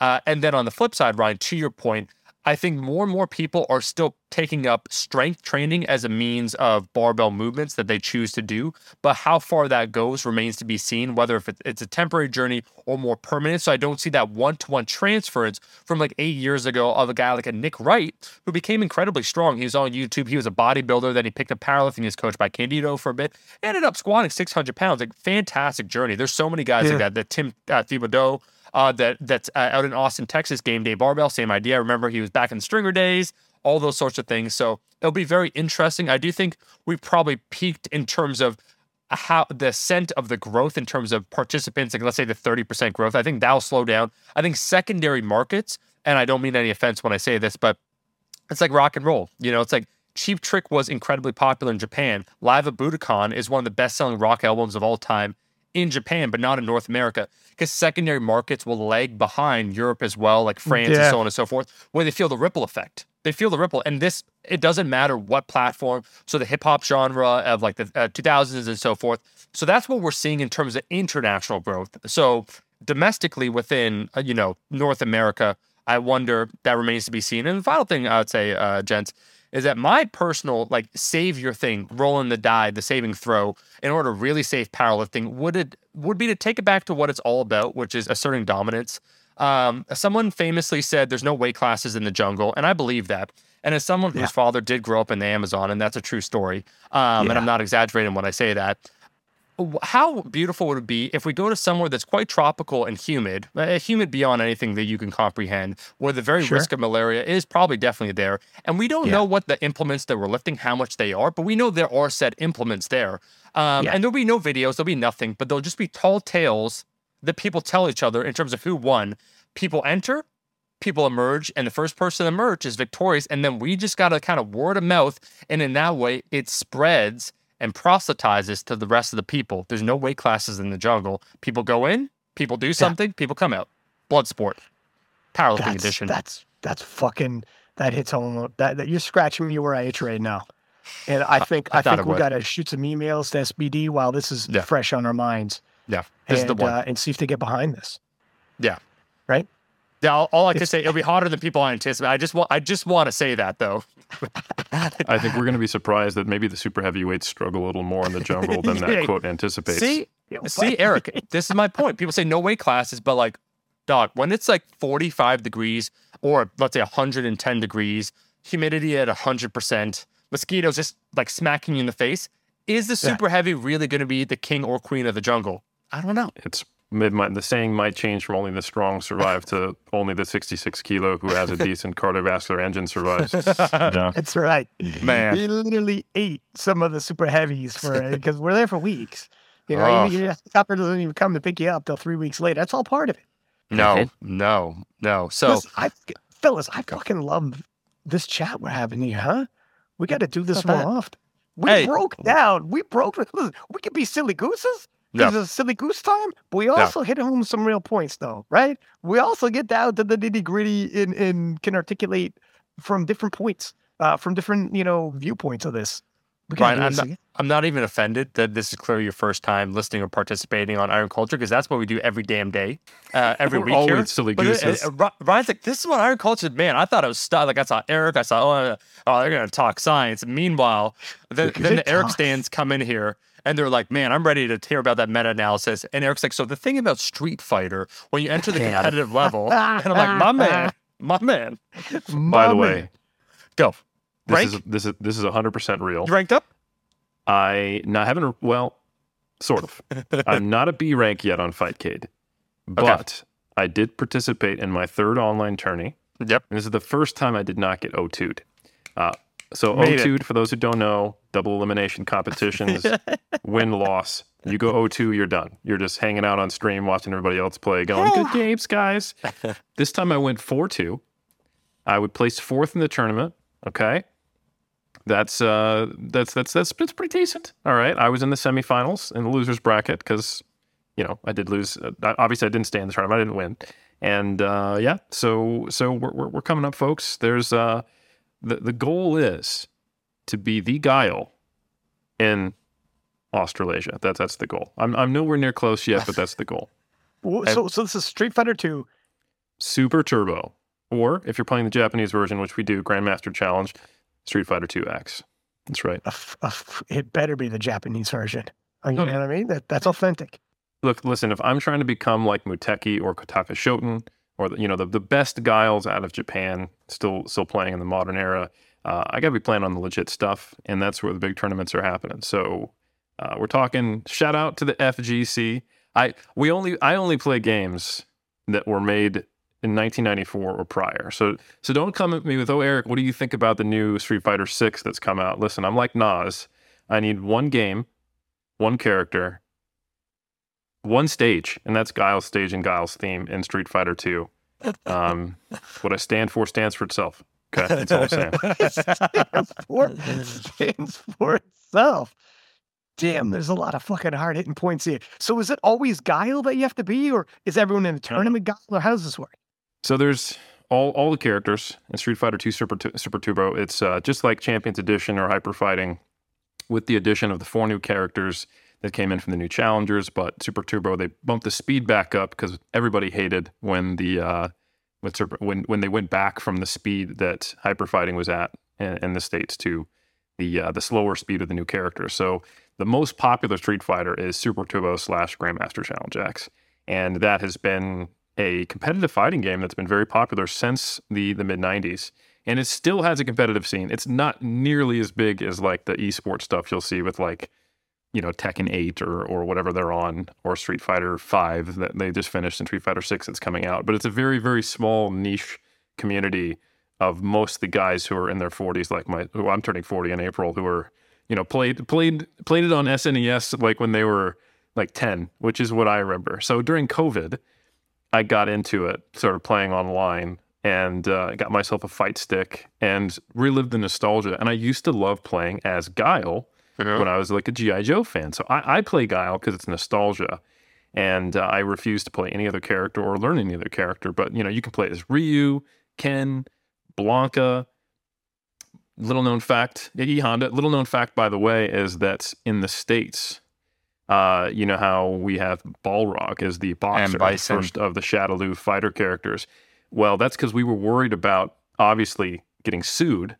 Mike Tyson, M. Tyson, the guy's name is M. Bison originally, but in Japan he's M. Bison. So, oh, to universally yep. call these characters, you call them boxer, claw, or dictator instead of Vega, Balrog, or M. Bison because they swapped the names all around for that for that switch to happen. So uh, all, all the boss characters, including Sagat. Um, most people play old Sagat, little known fact, which you have to enter a code to get the old version because he has more cancelable moves, can't tech throws, no super, but still far better character if you look at the uh, the, the, the, the, tiers. Uh, anyway, there but there's a lot of characters: T Hawk, Cammy, uh, DJ. Fuck, I had a crush on Cammy. Like, whoa, How's she doing now? By we lost touch when, but so unfortunately, so so Cammy is viewed as the lowest tier character in Street Fighter 2 Turbo. Now, here's the thing, though. So uh, there's some really good Cammy players. She's viable. I think Jack Tioff, shout out, just won a major with Cammy.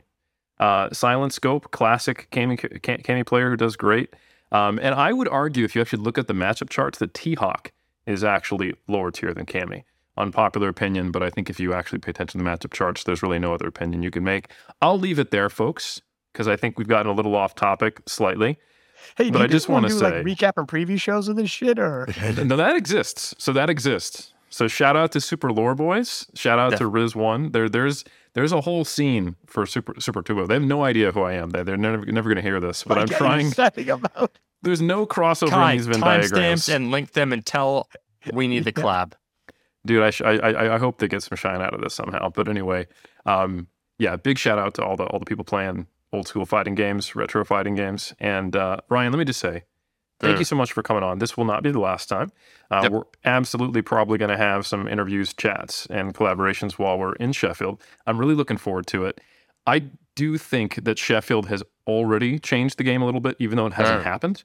We had people sandbagging at Worlds so they have a yeah. better chance at getting money. So to your point, Omar, uh, and to your point, uh, Ryan, money can have, I won't say positive or negative. I think it's both, yep. but sometimes unanticipated impacts on a sport or or any kind of culture when it comes into it.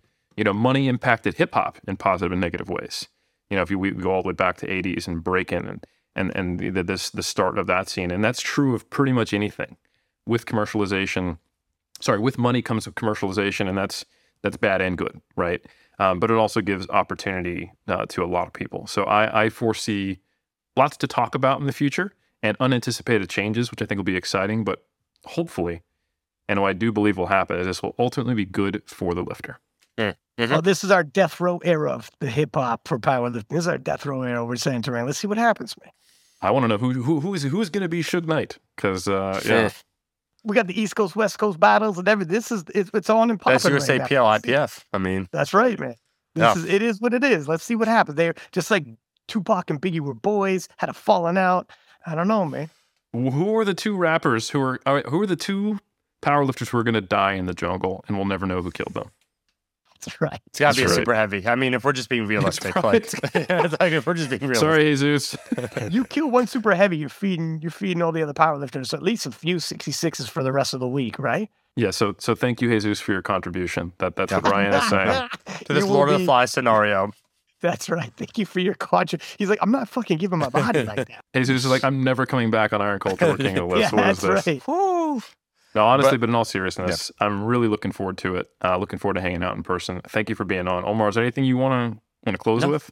No, I, will just close out, Ryan, and echo exactly what Eric said. We're going to link your socials in the description because we have our main man, Kai, with the timestamps. Uh, this has been a far reaching episode, and it certainly will not be our last. Like I said, we'll very likely be having that post Sheffield reflection, um, that their clarity. So I want to shout out everyone that left the rating and review. We read two of them, had a scour for the first one, loved it. Want to say thanks for the feedback once again. You could go ahead and leave your rating and review on Apple iTunes. It's not because we prefer Apple iTunes, it's the only one that's easy, easily accessible, and you can read them from all over the world, which is why now, Eric, you saw I went on to a website where I could see every single country. So Saudi Arabia, fantastic.